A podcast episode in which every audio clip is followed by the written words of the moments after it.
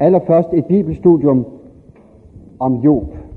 I kender alle sammen Job, mere eller mindre. Job havde problemer. Han var til synligheden en god og en retfærdig mand. Det opdagede Satan, og Satan gik til Gud og sagde, at han er kun god og retfærdig Gud, fordi det går ham godt. Han er jo rig, han har masser af børn, og det var en rigdom dengang. Det er det også nu, ja. Det går ham godt på enhver måde, men hvis jeg får lov til at angribe ham og tage det fra ham, så vil han forbande dig. Og Gud sagde til Satan, okay. Og det ved vi, når vi læser bogen. Men jo vidste ingenting om det. Han opdagede pludselig, at nu gik pludselig alt galt. Han mistede sine børn. Han mistede sin ejendom. Han mistede sit helbred. Der var kun to ting, han ikke mistede. Han mistede ikke sin kone, og han mistede ikke sit liv. Han mistede også sine venner. Det vil sige, hans venner kom til ham. Men det kan diskuteres, hvor meget venner de var. De havde et synspunkt, som jo faktisk også havde haft. Og det er det, vi skal prøve at se på. De havde det synspunkt, at da Gud er retfærdig, så må det være sådan i livet, at hvis man er god, så går det en godt. Hvis Gud, hvis det ikke går en godt, så må det fordi Gud er uretfærdig. Man har fortjent det. Og omvendt, hvis det går en dårligt, så må det være, fordi man ikke har opført sig ordentligt. Det er et, et godt synspunkt at have, så længe det går en godt. Fordi så ved man, det er fordi man er god. Hvis man så får det dårligt, så er man klar over, at det er fordi man har, været dårlig, man har opført sig dårligt. Det var et almindeligt synspunkt, så lad os prøve at se, hvordan det ser ud her. Jobs dilemma. Han og hans venner havde indtil hans skæbne delt dette synspunkt. Forudsætningen var, at Gud var retfærdig. Som en følge heraf, hvis du er god, så går det dig godt i livet. Det må også være en følge her omvendt, at opfører du dig ikke ordentligt, så går det ilde. Det havde været Jobs synspunkt. Og det havde ikke været noget dilemma, fordi han var en rig mand. Nu var det et dilemma. Vennernes konklusion var enkel. Når det nu går der så dårligt, Job, så er det fordi, du har syndet. Nu skal vi ikke misforstå det. Det er ikke en diskussion i Jobs bog om fuldkommen syndfrihed. Det er et spørgsmål om, har han gjort noget i sit liv, som gør det fortjent, at det går ham så dårligt, at han mister sine børn, at de bliver dræbt af uvær, at han mister sit helbred og sidder der med bylder og i sækker aske. Vi er ikke uenige om, at vi har syndet. Men betyder det, at, at vi har fortjent Jobs skæbne? Og at de her gode venner, der sidder omkring og giver ham råd, og som har det i virkeligheden så godt, at de er bedre end ham? Har du nogensinde tænkt over det? Samtidig så kan man tænke over, hvor uretfærdigt det er. I virkeligheden er det jo fantastisk uretfærdigt, at jeg er født i Danmark efter 2. verdenskrig. Nu kan man sige, at havde jeg været født i et andet sted, havde det ikke været mig. Men det er jo uretfærdigt. Det betyder, at jeg har levet i et land, i en periode i verdenshistorien, hvor der aldrig har været så fredeligt, hvor man aldrig så let har kunnet blive behandlet for en sygdomme. Jeg har faktisk haft det fantastisk godt. Jeg ville være et skam, hvis jeg ikke var taknemmelig over det. Men det er uretfærdigt. For, for betyder det, at jeg derfor er bedre end en eller anden, som bliver født, jeg tør næsten ikke sige et eller andet fattigt land i verden, fordi vi repræsenterer så mange lande, som bliver født i et eller andet land, hvor der er hungersnød, hvor der er krig. Lad os sige i Nordkorea. Jeg hørte lige, at man regner med, hvor mange er det op mod en million, som, øh, som er døde som følge af hunger inden for de sidste år. Er det fordi, de er dårligere mennesker, end vi er? Det er svært at holde fast ved den argumentation, men det var vennernes konklusion. Men Job følte på sig selv, det kan ikke passe. Han vidste med sig selv, at han havde ikke opført sig, så han havde fortjent det her. Så Job havde to muligheder. Han kunne enten sige, altså passer det allerførste ikke. Gud er ikke retfærdig. Det nægtede han at acceptere. Så derfor havde han et problem. Lad os nu prøve at se, hvordan han begynder at, at slutte. For Job taler om, at Gud har skabt ham. Og lad mig læse her nogle tekster, først fra Job 10, vers 8-11. Og jeg læser den, selvom I ikke kunne se det tydeligt nok, så læser jeg det alligevel, så hjælper det. Jo, fortæller, dine hænder dannede og skabte mig. Og nu skifter du sind og tilintet gør mig. Husk, siger han til Gud, husk, at du formede mig som ler. Nu gør du mig til jord igen.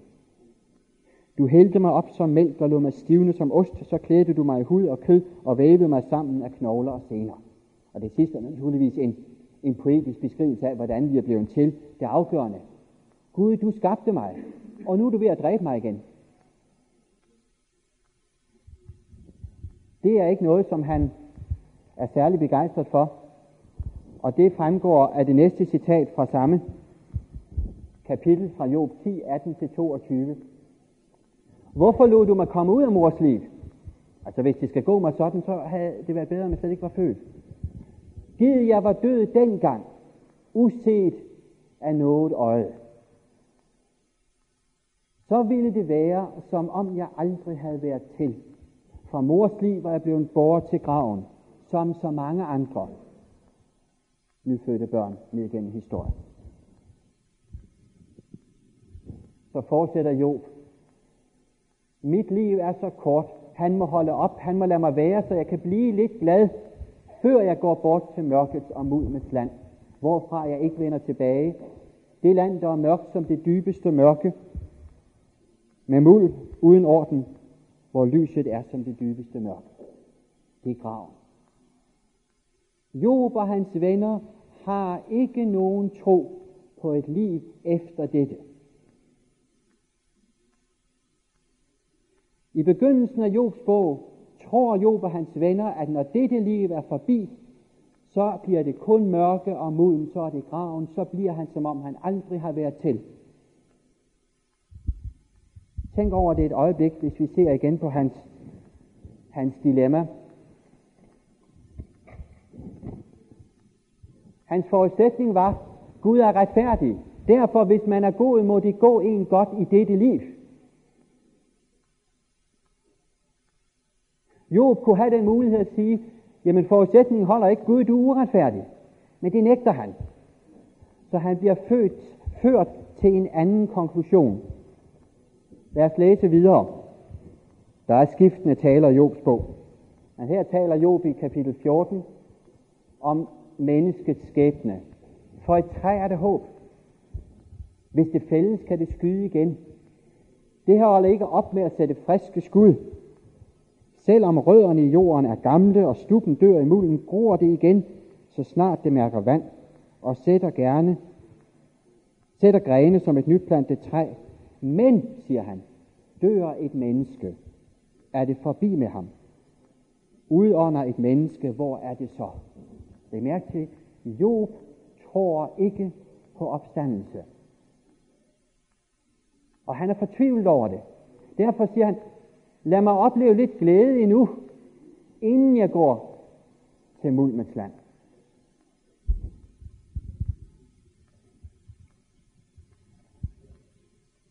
Job fortsætter. Nu kommer han nemlig med et ønske. Han ved, at han skal dø. Så siger han, Gid du ville gemme mig i dødsriget, og skjule mig til din vrede har lagt sig. Sætte en frist, og så huske mig igen. Da vil jeg holde ud alle mine trængselsdage, til afløsningen kom. Kan en, der er død for liv, der vil jeg holde ud. Job begynder nu at fundere. Hvis Gud er retfærdig, og han kan se, man kan se omkring i verden, at det ikke altid går de gode godt i dette liv, så ville der være en løsning, hvis der var et andet liv. Kan I se det? Hvis bare du vil gemme mig i dødsriget, skjule mig indtil vreden har lagt sig, sætte en frist, og så huske mig igen. Altså hvis jeg, selvom jeg var død, kunne få liv igen, så var der løsning. Job får også løsningen. Han når frem til den. Og lad os kort skitsere. Job fastholdt forudsætningen. Gud er retfærdig. Hvis Gud ikke er retfærdig, så vil tilværelsen være meningsløs. Så vil det være tilfældigt. Gud er retfærdig. Men Job vidste, at han havde ikke syndet i forhold til sin skæbne. At han var lige så god som vennerne, der havde det godt. Han vidste, at den retfærdighed, han efterlyste, ikke fandtes her i dette liv. Der er kun én mulighed for at fastholde troen på Guds retfærdighed, når man ser verden sådan. Det er at tro, der er en opstandelse og en dom efter dette liv. Det går ikke altid det gode godt. Det går ikke altid det onde dårligt i dette liv. Men hvis Gud er retfærdigt, må det så betyde, der er en dom, der er en opstandelse. Er det, hvad Job når frem til? Vi har læst, at Job giver udtryk for, at han ikke tror, der er meget håb.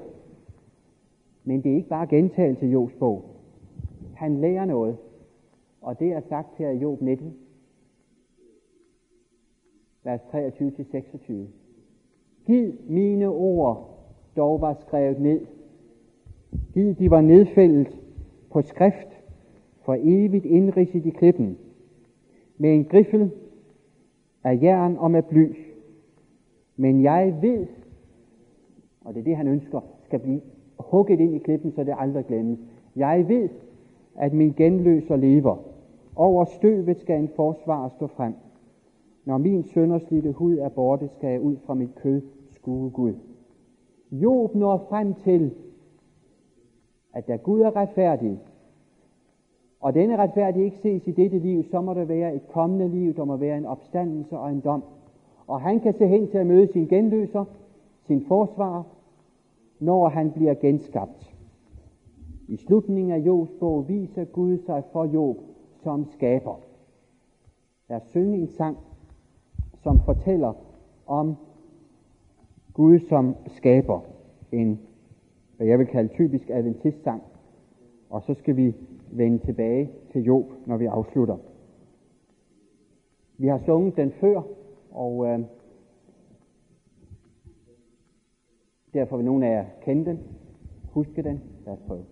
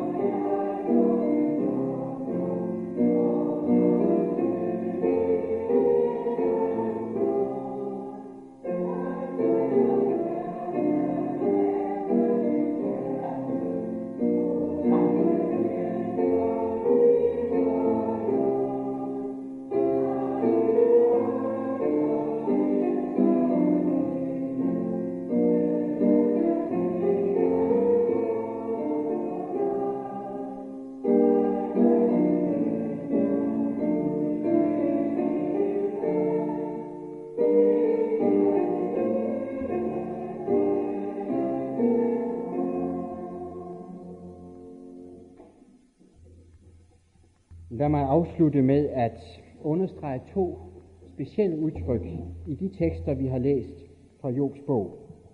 Udtryk, der har med opstandelse at gøre. Det første er det der at huske.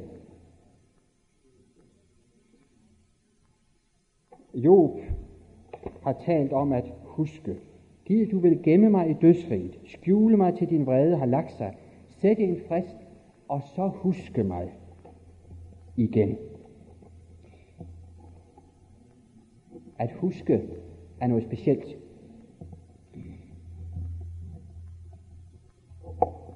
Har du nogensinde tænkt over, hvad det er, vi husker? Eller lad mig stille et andet spørgsmål. Har du tænkt over, hvad det er, der gør venskaber særlige? Det er, at vi har oplevelser, som gør, at vi husker hinanden. Det er det, der adskiller menneskene fra dyrene i en vis forstand. Jeg tør ikke sige, hvad dyrene kan huske, for det kan de ikke fortælle. Men vi mennesker kan mødes, og så møder vi en gammel ven, og så sidder vi der og fortæller om, hvad der skete engang, kan du huske. Ting, som vi har oplevet sammen. Jeg har prøvet at være i hjem- og familieafdelingen, og jeg ved, at hvis ægteskaber er i krise, så er noget af det, man samtidig gør, det er at forsøge at få ægtefælderne til at tale sammen om det, som var fælles gode oplevelser. Det, de husker sammen. Det vækker kærligheden måske igen, i hvert fald følelserne og stemningerne. Fordi det er det, som er særligt ved et personligt forhold, at vi tager ting, vi husker sammen. I Bibelen er det at huske et udtryk for at have et personligt forhold. Det er særligt understreget i det fjerde bud. Husk sabbatsdagen. Det er et personligt forhold til Gud. Du mindes alt, hvad Gud har gjort for dig. Vi tror ikke, at mennesket har en eller anden udødelig sjæl, som lever videre. Vi tror, vi bliver til ingenting, når vi dør. Hvordan kan vi så tro på et nyt liv? Jo, fordi vi tror, at Gud kan huske os. Fordi han har et personligt forhold til os. Han ved, hvem vi er, og han kan genskabe os. Der er en grund til, at røveren på korset siger til Jesus, husk mig, når du kommer i dit rige. At huske er noget dybt personligt. Det andet udtryk, vi har i Jobs bog, som handler om opstandelse, det er udtrykket forløser. Eller genløser. Eller bare løser.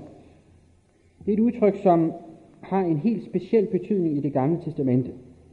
Vi kender det måske fra beretningen i Job, i, ikke Jobs bog, men i Ruts bog. Hvor Naomi og hendes nye svigerdatter Ruth kommer tilbage til Bethlehem efter opholdet i Moab under hungersnød. De har mistet alt. De er egentlig i gæld. Og de skal udfries af den gæld. Og der var regler.